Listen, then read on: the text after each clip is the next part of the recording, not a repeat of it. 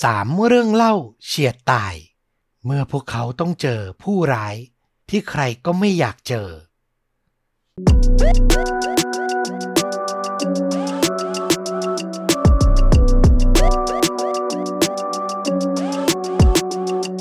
สวัสดีครับ ยินดีต้อนรับเข้าสู่ The e Files Podcast เล่าเรื่องสั้นลุ้นระทึกหลากหลายหัวข้อจากช่องชนดูดะ อยู่กับต้อมเหมือนเช่นเคยนะครับ วันนี้ต้องบอกว่าหัวข้อเนี่ยเป็นอะไรที่น่าสนใจ แล้วเป็นอะไรที่ไม่ค่อยมีโอกาสได้เล่า เป็นเรื่องราวของผู้คนที่เฉียดครับ ย่างกลายเข้าไปใกล้ความตาย โดยที่ตัวเองเนี่ยไม่รู้ตัวมาก่อน ไม่ใช่เรื่องราวของอุบัติเหตุ หรือความประมาทใด ๆนะครับ แต่เป็นประสบการณ์เรื่องเล่าของบุคคล ที่เคยพบกับฆาตกรต่อเนื่อง เป็นเรื่องเล่า จากในเว็บบอร์ดที่แม้จะมีข้อมูลเกี่ยวกับบุคคลจริงอยู่ในนั้น แต่ผมก็ขออนุญาตไม่ยืนยันนะว่า เป็นเรื่องจริงร้อยเปอร์เซ็นต์มันเป็นเรื่องเล่าต่อๆกันมานะครับ แต่มันมีความน่าสนใจแหละ ก็เลยอยากจะนำมาถ่ายทอดตามสไตล์ The A Files นะ ถ้าใครชื่นชอบเรื่องจริงแบบมีแหล่งข้อมูลอ้างอิง เราก็มีเรื่องจริงยิ่งกว่าหนัง แล้วก็ค่าจริงยิ่งกว่าหนังอยู่แล้วสำหรับ The A Files เนี่ย ก็อาจจะไม่ได้นำเรื่องเล่าที่มีข้อมูลอ้างอิง ปึกๆแบบนั้นมา เอาเป็นว่าตามสไตล์ต้อมก็แล้วกันเนาะแต่รับประกันว่าน่าสนใจแน่นอน วันนี้นำมาฝาก 3 เรื่องราวด้วยกันครับ เริ่มต้นเรื่องแรกพาคุณผู้ฟัง ไปยังประเทศเกาหลีใต้ ที่กรุงโซลเมืองหลวงเลยครับ เหตุการณ์เนี่ยเกิดขึ้นเมื่อประมาณช่วงปี 2003 เป็นกระทู้ที่ทำขึ้นมาโดย เจ้าของนามแฝง ชื่อว่าวานบาบูน มีทั้งวานมีทั้งลิงเลยนะครับผม เป็นชื่อที่เท่ดีเหมือนกัน เขาถ่ายทอดให้ฟังว่า เรื่องราวที่จะเล่าเนี่ย เกิดขึ้นกับเพื่อนของคุณแม่ของเขา และทุกครั้งที่ได้ยินเรื่องเล่าเรื่องนี้ แม้จะฟังมาหลายครั้งแล้วนะครับ เขาก็ยังคงรู้สึกหวาดกลัว ตัวสั่นอยู่เสมอ เจ้าของกระทู้บอกว่า เพื่อนของแม่ของเขาเนี่ยอาศัยอยู่ในอพาร์ตเมนต์ complex แห่งหนึ่งในกรุงโซลก็คืออพาร์ตเมนต์ที่ตั้งอยู่เรียงกันหลาย ๆ ตึกนะครับ อยู่ในโครงการเดียวกัน ตัวเจ้าของประสบการณ์นั้นน่ะมีอาชีพเป็นแม่บ้านอยู่กับลูกสาวตัวน้อยและก็สามีของเธอ ซึ่งตัวสามีเนี่ยแน่นอนตอนกลางวันก็ไม่อยู่บ้านออกไปทำงาน เธอก็จะอยู่กับลูกสาวที่ยังคงเด็กมาก ๆ นะครับ ตามลำพัง แล้วในวันหนึ่ง หลังจากที่ออกไปธุระนอกบ้านมา เดินกลับมาที่อพาร์ตเมนต์กับลูกสาวกำลังจะขึ้นลิฟต์กลับไปยังห้อง พอประตูลิฟต์เปิด เธอเดินเข้าไป เธอก็สังเกตเห็นว่ามีผู้ชายคนหนึ่งครับ ยืนอยู่ในลิฟต์อยู่ก่อนแล้ว เขาเนี่ยสวมหมวกและก็เสื้อกันฝน ทั้งๆที่ข้างนอกเนี่ย ฝนไม่ได้ตกด้วยนะ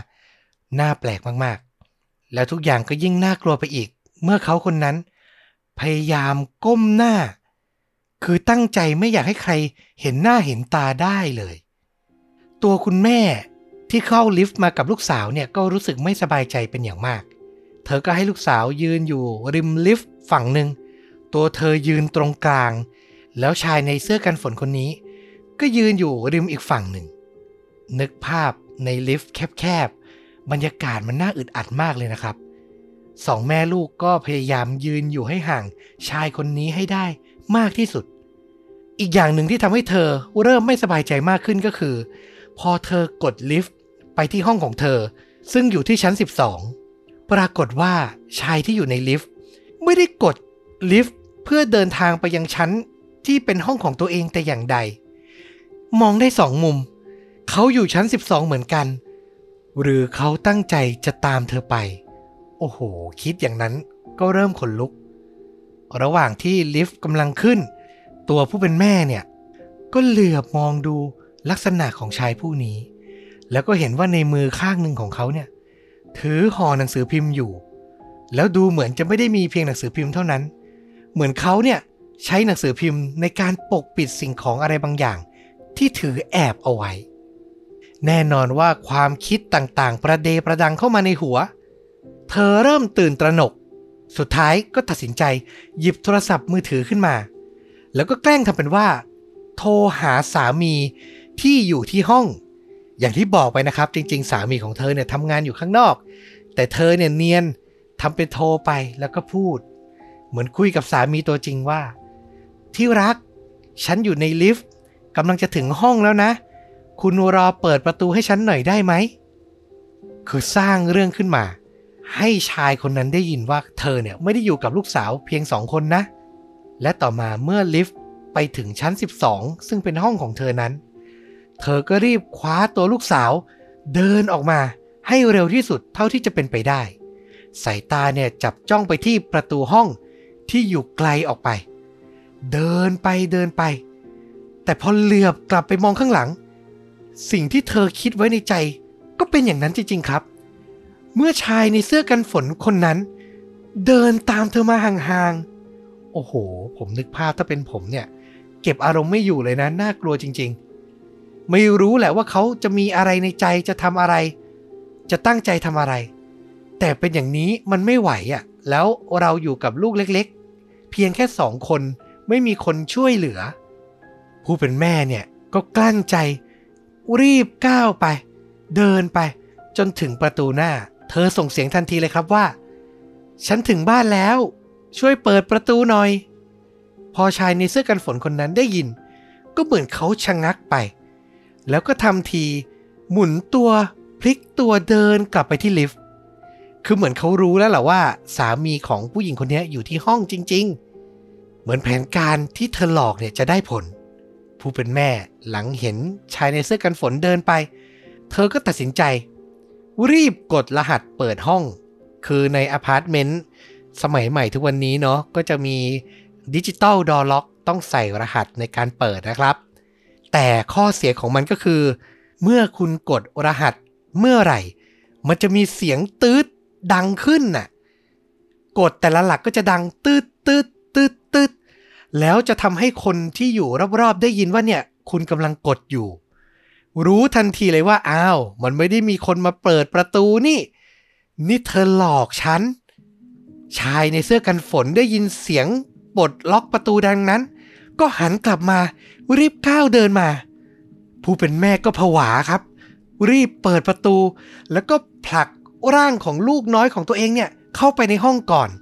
ก่อนที่ตัวเธอจะรีบเดินเข้าไปแล้วก็ปิดประตูตามหลัง มันเป็นช่วงเวลาเสี้ยววินาทีที่เสี่ยงมากๆ ในความรู้สึกของเธอ คือถ้าเขามาถึงมาทัน เขาอาจจะใช้มือกั้นไม่ให้เธอปิดประตูได้สำเร็จ โชคดีที่ไม่เป็นอย่างนั้น ผู้เป็นแม่ก็แอบส่องตาแมวมองออกไปนอกห้อง หลังจากที่ล็อกประตูแล้วนะ แล้วก็เห็นว่าชายคนนั้น ยืนอยู่ห่างจากประตูหน้าไปประมาณ 2-3ก้าว เหมือนเขาใช้ความคิดว่าจะทำอย่างไรต่อไปชั่วครู่ แล้วสุดท้ายก็หันหลัง กลับไปที่ลิฟต์ โอ้โห เรียกว่าเฉียดมากๆ แต่ผ่านคืนนั้นไป ก็ไม่มีอะไรที่ผิดปกติเกิดขึ้น ที่อพาร์ตเมนต์ของเธอ หลายเดือนต่อมา ผู้เป็นแม่เนี่ยก็กำลังดูข่าวในโทรทัศน์ แล้วก็เห็นว่ามีข่าวเกี่ยวกับการจับกลุ่มฆาตกรต่อเนื่องครับ ซึ่งในข่าวระบุว่าชื่อ ยูยองเชอลรายงานบอกว่าเขาเนี่ยทำการฆาตกรรมเหยื่อ ซึ่งเป็นเศรษฐี รวมไปถึงผู้หญิงที่ทำอาชีพค้าบริการทางเพศ รวมแล้วกว่า 20 ราย เอกลักษณ์สำคัญของเขาคือ จะสวมเสื้อกันฝนสีเหลือง ระหว่างที่ปฏิบัติการ เพื่อจะได้ล้างคราบสีแดงฉานจากเหยื่อได้ง่าย ๆ ว่าอย่างนั้นเถอะ แล้วอาวุธที่ยูยองเชาใช้เป็นประจำก็คือค้อนครับ ก็เป็นคำตอบของคำถามที่เธอสงสัยว่า ในห่อหนังสือพิมพ์ในมือของเขานั้น มีอะไรซุกซ่อนอยู่ ถ้าใครฟังมาถึงตรงนี้แล้วเป็นแฟน True Crime ผมรับประกันเลยว่าน่าจะรู้จักฆาตกรเจ้าของฉายา The Raincoat Killer เป็นอย่างดี เรื่องราวของเขาเนี่ย ถูกนำไปทำเป็นสารคดีทาง Netflix ถ้าใคร Subscribe Netflix ไว้นะครับ ไปลองดูกันได้เลย เป็นหนึ่งในเคสที่น่าหวาดกลัว แล้วก็เป็นข่าวดังที่สุดของประเทศเกาหลีใต้ จริงๆ ก็เห็นมีหลายช่องนำมาถ่ายทอดกันแล้วนะชวนดูดักก็เลยอาจจะไม่ได้เล่า แต่ถ้ามีใครสนใจมากจริง ๆ เดี๋ยวไว้มีโอกาส ก็จะลองถ่ายทอดเรื่องราวของเขาดูบ้างนะครับน่าขนลุกเนอะคือนึกภาพถ้าเราเป็นคุณแม่คนนี้ แล้วมารู้ความจริงผ่านข่าวทางทีวีภายหลังอะ่ะ โอ้โห วันนั้น ถ้าผิดพลาดอะไรเพียงเล็กน้อย ไม่รู้ว่าจะเกิดอะไรขึ้นกับเธอ และที่สำคัญจะเกิดอะไรขึ้นกับลูกสาวของเธอ ไม่มีทางรู้เลยนะครับ เป็นประสบการณ์เฉียดมากๆ แต่ย้ำอีกทีนะ มันเป็นเรื่องเล่าจากเว็บบอร์ด ผมก็ไม่รับประกันนะครับว่า มีความจริงมากน้อยเพียงใด ฟังเพื่ออัธรสแล้วก็จะได้ระมัดระวังตัวเราทุกฝีก้าวเอาไว้ก็แล้วกัน เอาล่ะ ไปกันต่อกับเรื่องเล่าเรื่องที่สองครับ ประสบการณ์เฉียดของผู้คน เรื่องราวนี้ให้ชื่อเรื่องเลยว่า เป็นการออกเดทครั้งแรกที่น่าขนลุกที่สุดเท่าที่เคยมีมา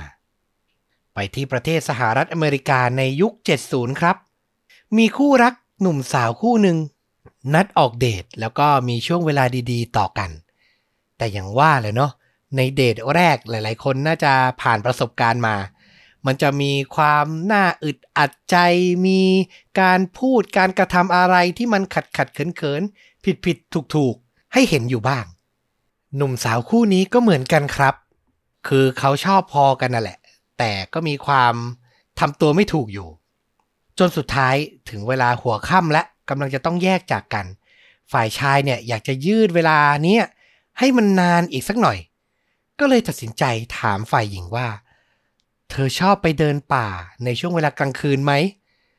ก็เป็นคำถามที่ผมว่าก็แปลกๆเหมือนกันเนาะเดทแรกชวนไปเดินป่า ก็น่าจะต้องเป็นคนที่ชอบ adventure พอสมควร ต้องบอกว่าฝ่ายชายเนี่ยก็ค่อนข้างจะช่ำชองในบริเวณนั้นแถวบ้าน และเขาก็มีประสบการณ์ในการเดินป่ามาแล้วหลายครั้ง ก็อยากจะให้ฝ่ายหญิงไปสัมผัสกับสิ่งที่เขาชอบดูบ้างอะไรอย่างนั้นนะครับ ซึ่งสุดท้ายเธอก็ตอบตกลง ทั้งสองคนก็ขึ้นรถครับ ฝ่ายชายเนี่ยก็ขับออกไป ไปตามถนน จากถนนหลักมีบ้านเรือนผู้คน ก็เริ่มกลายเป็นถนนที่รายล้อมไปด้วยป่าไม้ ทีนี้ความรู้สึกไม่สบายใจมันก็ก่อตัวขึ้น เชื่อว่าหลาย ๆ คนน่าจะเคยเป็น เวลาเรารู้สึกว่ามันไม่ถูกต้องอะมันมีอะไรค้างคาอยู่ในใจ ความรู้สึกมันจะบอกเนอะโดยเฉพาะคนที่มีสัมผัสพิเศษจะรู้สึกได้ ไอความรู้สึกแบบนี้แหละครับ เกิดขึ้นกับชายหญิงที่ออกเดทครั้งแรกคู่นี้ แต่เนื่องจากอยากใช้เวลาอยู่ด้วยกันน่ะ ให้นานกว่านี้ ฝ่ายชายที่ขับรถอยู่เนี่ยก็พยายามเพิกเฉยกับความรู้สึกตัวเอง ที่ตื่นกลัวที่ไม่สบายใจเนี่ย แล้วก็ตั้งหน้าตั้งตาขับรถต่อไป ในที่สุดก็ไปถึงที่หมาย ทั้งสองก็ลงจากรถ แล้วก็เดินเข้าไปในป่า ที่ตอนนั้นต้องบอกว่า มืดสนิท ถึงตรงนี้ความรู้สึกยิ่งทวีคูณ ฝ่ายชายเนี่ย วิตกและมาก ๆเลย คิดตลอดเวลาเลยว่า ไม่เดินเข้าไปดีกว่า กลับดีกว่า แต่ทว่าเท้าเนี่ยก็ยังคงก้าวต่อไป โดยมีฝ่ายหญิงเนี่ยตามหลังมาติดๆ แล้วในที่สุดความรู้สึกที่ว่าก็แปลเปลี่ยนมาเป็นความจริงครับ ฝ่ายชายที่เดินนำอยู่นั้น รู้สึกว่าเท้าตัวเองที่ก้าวอยู่เนี่ยก้าวไปสัมผัสกับอะไรบางอย่างบนพื้น ที่มันไม่ใช่ใบไม้ ไม่ใช่พื้นดิน แต่มันเป็นบางสิ่งที่มีความอ่อนนุ่ม นุ่มจนผิดปกติ คือจับได้เลยว่านี่ไม่ใช่พื้นป่าที่เขาคุ้นเคย ฝ่ายชายเลยหยุดเดิน ใช้ความคิด ท่ามกลางความมืดมิดนั้น แน่นอนว่าเขามองเห็นอะไรไม่ชัด ความรู้สึกของเขาที่บอกให้กลับ ให้กลับเนี่ย ก็ทวีความรุนแรงยิ่งขึ้น ตีคู่มากับความรู้สึกที่สั่งให้เขาเนี่ย ก้มลงไป ไปมองไปสำรวจดูซิว่า เหยียบอะไร อยู่บนพื้นไอความรู้สึกสองอันเนี้ยมันต่อสู้กัน แล้วในที่สุด ความรู้สึกที่สั่งให้หันหลังกลับก็ชนะ เขาตัดสินใจ พาคู่เดทฝ่ายหญิงเนี่ยเดินออกจากป่าแล้วก็กลับบ้านไป ถึงบ้านอย่างปลอดภัย ไม่มีอะไรเกิดขึ้น แน่นอนครับว่าในเวลาไม่นานไอ้เรื่องราวในคืนนั้น เขาก็ลืมเลือนไปแล้ว ผ่านไปหลายปี คู่รักคู่นี้พัฒนาความสัมพันธ์ จนได้แต่งงานใช้ชีวิตร่วมกันอย่างมีความสุข พวกเขานั่งดูทีวี เปลี่ยนช่องไปมา จนไปพบกับบทสัมภาษณ์ของชายคนหนึ่ง ซึ่งมีชื่อว่า เท็ดบันดี้แน่นอนครับ เป็นอีกชื่อหนึ่งที่คนที่ติดตามเรื่องราวอาทยากรรมน่าจะรู้จักเป็นอย่างดี นี่คืออาทยากรที่น่าจะมีชื่อเสียงมากที่สุดคนหนึ่งในประวัติศาสตร์ของสหรัฐอเมริกาเลย ในสารคดีที่สามีภรรยาคู่นี้ดูด้วยกันนั้น เท็ดบันดี้ให้สัมภาษณ์ โดยมีพิธีกรถามเขาว่า คุณเคยไหม เคยมีประสบการณ์ใกล้เคียงที่สุดที่จะถูกจับได้ระหว่างที่ก่อเหตุ บันดี้ก็ให้สัมภาษณ์อ้างเลยครับว่าเขาเนี่ยเคยเกือบจะถูกจับได้ครั้งหนึ่ง ระหว่างที่อยู่ในป่า หลังก่อเหตุปลิดชีวิตคนไปแล้ว เขาก็ได้ยินเสียงเดินมาทำให้เขาเนี่ยแอบซ่อนหลบอยู่หลังต้นไม้ แล้วสังเกตมองไป เห็นผู้ชายกับผู้หญิงคู่หนึ่ง เดินผ่านมา ฝ่ายชายที่ว่าเนี้ยก้าวเท้าไปเหยียบกับร่างของเหยื่อของเขา แล้วก็หยุดชะงักลง ก่อนจะตัดสินใจ หันหลังเดินกลับไป โดยไม่ได้สังเกตไม่ได้มองสำรวจดูเลยว่า ไอสิ่งที่เขาเหยียบนั้นน่ะ คือร่างมนุษย์ บันดี้บอกว่าเขาก็แปลกใจเหมือนกันที่ชายคนนั้น ไม่สนใจว่าเหยียบอะไร เขาบอกพิธีกรไปว่า ป่าที่ว่านี้คือบริเวณไหน เมืองไหนรัฐไหน แล้วคู่สามีภรรยาที่ดูสารคดีอยู่ก็ขนลุกสู้เลยครับ เพราะนั่นคือป่าที่ทั้งคู่ ไปเดินด้วยกันในเดทแรกนั่นเอง ทั้งสองคนเดินย่างกลายเข้าไปเฉียดกับเท็ดบันดี้ห่างไปเพียงเอื้อมมือ อย่างที่ผมเกริ่นไปเลยเนอะ ชื่อเรื่องอะ นี่คือการออกเดทครั้งแรกที่น่าขนลุกที่สุดเท่าที่เคยมีมาจริง ๆ ไม่มีอะไรจะบอกได้เลยว่าถ้าเขาตัดสินใจ ก้มลงไป แล้วไปสำรวจดูว่าตัวเองเหยียบอะไร ในคืนนั้นมันจะจบลงแบบไหน ไม่อยากจินตนาการต่อเลยครับ แล้วสำหรับใครที่สนใจในเรื่องราวของเท็ดบันดี้อาจจะยังไม่ได้รู้จักเขาเนี่ย ก็มีสารคดีทาง Netflix เช่นเดียวกันครับ มีบันทึกเทปการให้ปากคำการให้สัมภาษณ์ของเขาที่น่าสนใจก็ไปหารับชมกันได้ เดี๋ยวจะแปะ trailer ตัวอย่างไว้ที่ top comment ใน YouTube เช่นเดิม ผ่านไป 2 เรื่องราวกับประสบการณ์เฉียดเข้าใกล้ คนร้ายที่น่าหวาดหวั่นมากๆ ปิดท้ายอีกเรื่องหนึ่งที่ผมว่าก็น่ากลัวไม่แพ้กัน ยังคงอยู่ที่สหรัฐอเมริกาครับ เรื่องราวนี้เกิดในช่วงปลายยุค 1970 เล่าไว้โดย ผู้ที่ใช้นามแฝงว่าทัสแพทลินเขาบอกว่าเป็นเรื่องราวของคุณลุงของเขา ซึ่งในช่วงปลายยุค 70 นั้นกำลังเป็นนักศึกษาครับ เรียนแพทย์อยู่ที่มหาวิทยาลัยชิคาโก หลังจากที่เรียนในช่วงเช้าเสร็จ ด้วยความที่เป็นนักศึกษายังไม่ได้มีงานประจำเงินอาจจะยังไม่เยอะ อยากกลับบ้านแต่ไม่อยากเสียตังค์เขาก็ตัดสินใจว่า เดี๋ยวจะโบกรถ หาคนใจดีไปส่งเขาที่บ้านที่อยู่ในย่านที่เรียกกันว่า Lincoln Park ซึ่งอยู่ทางเหนือของมหาวิทยาลัยนะครับ ก็ต้องบอกว่าผมเล่าเรื่องราวเกี่ยวกับการโบกรถในสหรัฐอเมริกาไปหลาย ตอนหลายเคสแล้วเนาะ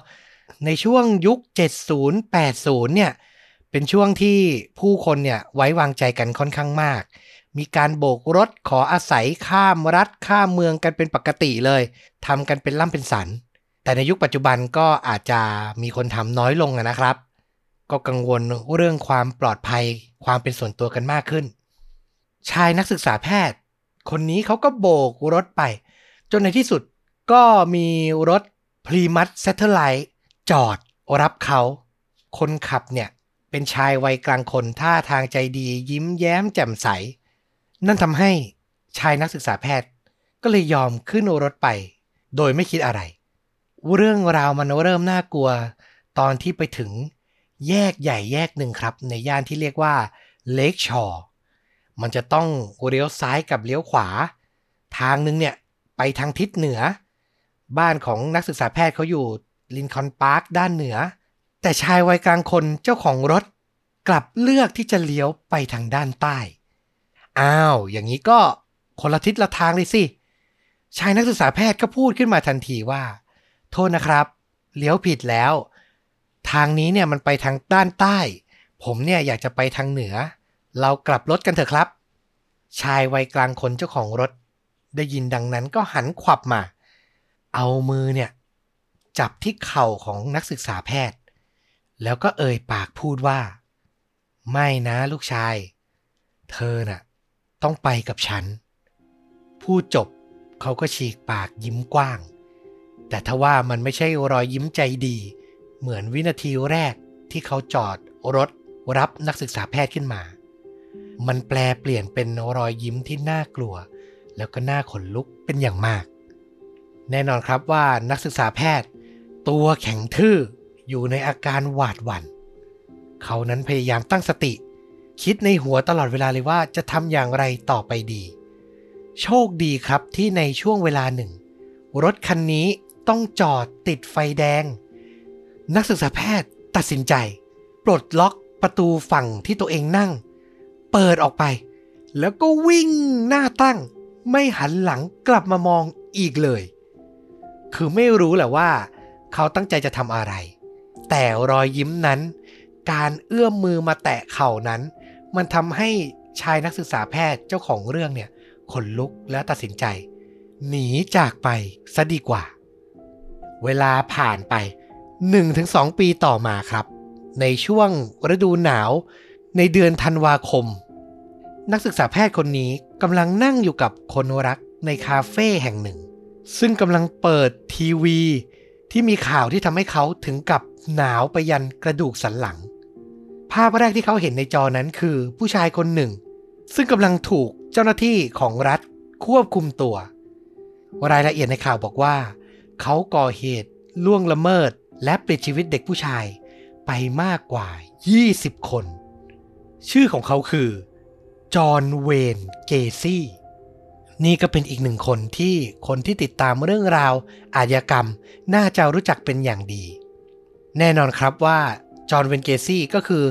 ชายคนเดียวกันที่นักศึกษาแพทย์ โบกรถแล้วก็ขึ้นรถไปกับเขาในวันนั้น และที่สำคัญในช่วงเวลาต่อมา มันมีการเปิดเผยรายละเอียดที่ทำให้หน้าหวาดหวั่นขึ้นมาอีกว่า หลังจากที่นักศึกษาแพทย์เจ้าของเรื่องเนี่ยหนีไปในวันนั้น มันทำให้ ทางจอห์นเวนเกซี่ทำการปรับปรุงภายในรถของตัวเอง ด้วยการเอาปุ่มล็อกรถ รวมถึงมือจับที่เปิดรถออกจากฝั่งผู้โดยสารไปเลย คือเหมือนเขาอะหาเหยื่อมามากมายหลายราย แล้วพอนักศึกษาแพทย์คนนี้หนีไปได้ เขาก็พัฒนาต่อ แล้วต่อมาก็มาปลิดชีวิตเด็กผู้ชายอีกหลายคน คือเจ้าของเรื่องเป็นหนึ่งคนที่ รอดชีวิตมาได้แบบเฉียดมากจริง ๆ หลายๆ คนน่าจะจำจอห์นเวนเกซี่ได้ จากภาพที่เขาแต่งตัวเป็นตัวตลก คือเขาทำหน้าที่เป็นตัวตลกสมัครเล่นอยู่ในชุมชนท้องถิ่นที่เขาอาศัยอยู่ ก็เป็นแผนการหนึ่งในการล่อลวงให้เด็กผู้ชาย วัยรุ่นเนี่ยมาเข้าใกล้ แล้วเขาก็จะเสนอ บอกว่าจะให้ทำงานบางอย่าง แลกกับค่าจ้างพิเศษอะไรอย่างนั้น ก่อนจะปฏิบัติการล่วงละเมิดแล้วก็ปลิดชีวิตเหยื่อนะครับ ก็เป็นอีกหนึ่งคนที่มีเรื่องราวถูกถ่ายทอดออกมาผ่านสารคดี ผ่านเรื่องเล่าค่อนข้างเยอะ ใน Netflix ก็มีเช่นเดียวกัน วันนี้ 3 เคส ไปติดตามต่อได้ทางสตรีมมิ่งอย่าง Netflix หมดเลยเนาะแต่ไม่ได้ค่าจ้างนะครับผม อันนี้แนะนำให้สำหรับใครที่สนใจ ก็มี ภาพยนตร์สารคดีชื่อเรื่องว่า Conversations with a Killer The John Wayne Gacy Tapes ก็เป็นบทสัมภาษณ์ชายผู้นี้ ก็ไปติดตามกันได้ เดี๋ยวจะแปะ trailer ทั้ง 3 เรื่องเลย ไว้ที่ top comment เหมือนเดิมนะครับ เอาล่ะ และนี่ก็คือ 3 เรื่องราวประสบการณ์เฉียดที่นำมาฝากกันในวันนี้ ฝากย้ำเตือนอีกทีให้ระมัดระวังตัว สังเกตสิ่งรอบด้าน และอย่าไว้ใจใครมากจนเกินไป โดยเฉพาะคนแปลกหน้านะครับ วันนี้ไหนๆก็พูดถึงเรื่องเฉียดแล้ว เรื่องสามเรื่องที่นำมาฝากก็ไม่ได้ยาวมาก งั้นแถมให้อีกเรื่องก็แล้วกันครับ เป็นเรื่องที่ผมอ่านมาจากในเว็บบอร์ด Reddit เช่นกัน เก็บไว้นานพอสมควรแล้ว อยากจะเล่าแต่หาโอกาสไม่ได้ แถมให้ก็แล้วกันเนาะเรื่องนี้เจ้าของกระทู้ใช้นามแฝงว่า g a l l i b l e Patient ครับเราเอาไว้ว่า ในตอนที่เธอเนี่ยเป็นเด็กผู้หญิงตัวเล็กๆ อายุประมาณ 3-4 ขวบ เธอก็อาศัยอยู่กับพ่อแม่นะครับในอพาร์ตเมนต์ แม่ของเธอเนี่ยทำงานอยู่ที่บ้านพักคนชารา กิจวัตรประจำวันก็ปกติมากๆ ตอนเช้าก็บอกลาลูก แล้วก็ขับรถออกไปทำงาน แล้วก็กลับมาในช่วงค่ำคืนทุกวัน แต่ที่มันไม่ปกติก็คือในเช้าวันหนึ่ง อยู่ดีๆ เจ้าของเรื่องซึ่งตอนนั้นเป็นเด็กตัวเล็กๆเลย ก็วิ่งเข้าไปหาผู้เป็นแม่แล้วก็พูดว่า แม่อย่าไป รถแม่จะระเบิด คือในภาษาอังกฤษเนี่ย เธอพูดแบบเด็กๆอะก็ใช้ศัพท์ประมาณว่า your car got a boo boo คือเหมือนรถมันจะระเบิด จะเกิดเหตุไม่ดีขึ้น อยู่ดีๆก็พูดขึ้นมา เด็กอายุ 3-4 ขวบ ซึ่งบางคนก็มีความเชื่อว่า มักจะรับรู้เซนส์บางอย่าง เห็นบางอย่างที่ผู้ใหญ่ไม่เห็น อันนี้ความเชื่อแบบไทยๆน่าจะมีเยอะกว่า แต่ในฝั่งสหรัฐอเมริกาก็มองว่ามันไม่มีอะไร ผู้เป็นแม่ก็มองลูกแล้วก็คิดว่าเป็นเรื่องไร้สาระ แล้วก็บอกเธอว่าเด็กโง่ ไม่ต้องกังวลนะ แม่ไม่เป็นอะไรหรอก จะไปทำงานแล้ว แล้วปรากฏว่าวันนั้น ผู้เป็นแม่ก็กลับมาที่บ้านได้ อย่างไม่มีอะไรผิดปกติ เวลาผ่านไปจนถึงเช้าวันรุ่งขึ้นเเด็กหญิงก็วิ่งไปหาแม่แล้วก็พูดซ้ำอีกครับว่า เดี๋ยวรถแม่เนี่ยจะโดนบูบูนะ จะระเบิดนะ ครั้งนี้ลูกสาวยิ่งโวยวายแล้วก็กอดผู้เป็นแม่แรงขึ้น แต่ด้วยความที่เมื่อวานมันก็ไม่มีอะไร แม่ก็เลยปลอบประโลมลูกแล้วก็บอกให้ใจเย็นๆ ไม่มีอะไรต้องกังวลเลย แล้วแม่เนี่ยสบายดี ปลอบเสร็จพูดคุยเสร็จ ลูกหยุดร้องไห้ แม่ก็ไปทำงาน แล้วก็ไม่มีอะไรเกิดขึ้นอีกครับ กลับมาบ้านปลอดภัยดีไม่มีอะไร เวลาก็ผ่านไปจนถึง วันที่สามเช้าวันต่อมา ลูกสาวที่เป็นเจ้าของเรื่องเนี่ยนะ คือตอนนั้นเธอก็คงจำความไม่ได้หรอกแต่แม่มาเล่าให้ฟังในภายหลัง ก็บอกว่าในวันนั้นเนี่ยวันที่สามเนี่ย เธอยิ่งหงุดหงิดหนัก โวยวายหนัก ทั้งร้องไห้และกรีดร้อง พูดไปว่า แม่อย่าไป รถแม่จะระเบิดสองวันที่ผ่านมาเนี่ยแค่ร้องไห้บ้าง วิ่งไปกอดบ้าง แต่วันที่สามเนี่ยถึงกับเกาะแข้งเกาะขา ไม่ยอมให้แม่เนี่ยเดินออกจากบ้านไป จนสุดท้ายผู้เป็นพ่อครับ ต้องใช้แรงดึงตัวลูกออกมา คือฝั่งแม่ไม่ได้คิดอะไรเลยแม้แต่น้อย มันผ่านมาสองวันแล้วเนาะผมก็เข้าใจได้ ก็มันไม่มีอะไรจริง ๆ จนกระทั่งถึงช่วง พบค่ำระหว่างที่ผู้เป็นแม่กำลังขับรถเดินทางจากที่ทำงานกลับมาที่บ้าน เธอติดอยู่ที่สี่แยกไฟแดง ผู้เป็นแม่จะต้องขับรถเลี้ยวซ้ายเพื่อกลับบ้าน พอไฟเปลี่ยนเป็นสีเขียว เธอเนี่ยกำลังจะเหยียบคันเร่งครับ แต่ฉับพลัน เสียงลูกสาวก็ดังขึ้นมาในหัวอย่างไม่มีสาเหตุ เดี๋ยวรถแม่จะระเบิดนะ มันจะโดนบูบูอยู่ดีๆ ก็แล่นเข้าหัวมา ผู้เป็นแม่ก็เลยตัดสินใจ ไม่ออกรถไป แม้จะไฟเขียว เธอหยุดอยู่เสี้ยววินาที มองดูสี่แยกไปรอบๆ กวาดตาจากขวาไปซ้าย แล้วในที่สุด สิ่งที่ไม่คาดคิดก็เกิดขึ้น มีรถบรรทุกครับ ขนาดใหญ่ ฝ่าไฟแดงจากทางซ้ายเล่นผ่านสี่แยกไปอย่างรวดเร็ว นั่นคือเส้นทางที่เธอกำลังจะเลี้ยวไปอะถ้าคำพูดของลูกไม่ดังก้องขึ้นมา แล้วเธอออกตัวไปเร็วกว่านี้ มันจะเกิดอะไรขึ้น เธออาจจะบาดเจ็บหนัก หรืออาจจะถึงขั้นเสียชีวิตได้เลย โอ้โห อธิบายไม่ได้เนาะว่ามันคืออะไร มันคือเซนส์ของเด็กสามสี่ขวบ ที่ก็ไม่รู้ตัวนะ ว่าตัวเองอะรู้เรื่องอะไร แต่แค่พูดออกไปเท่านั้น แล้วในวันต่อมา หลังเกิดเหตุที่สี่แยก ปรากฏว่าเด็กหญิงกลับมาเป็นปกติ ไม่มีการงอแง ไม่มีการพูดว่ารถแม่จะโดนบูบู เธอเพียงหันมาบอกลาผู้เป็นแม่ บอกว่ารักแม่นะ แล้วก็ยอมให้แม่ไปทำงาน แต่โดยดี สิ่งนี้มันคืออะไร ใครเคยมีประสบการณ์ใกล้เคียงประมาณนี้ อย่าลืมมาคอมเมนต์พูดคุย เล่าให้ชาวชนดูดะฟังกันนะครับ ผมสนใจมากเลยอะว่ามันคืออะไร มันเป็นเรื่องลึกลับที่หาคำอธิบายด้วยวิทยาศาสตร์ไม่ได้ แต่มันต้องมีคำอธิบายสิเนาะเอาเป็นว่ารอฟังประสบการณ์ของทุกท่านก็แล้วกัน สุดท้ายถ้าใคร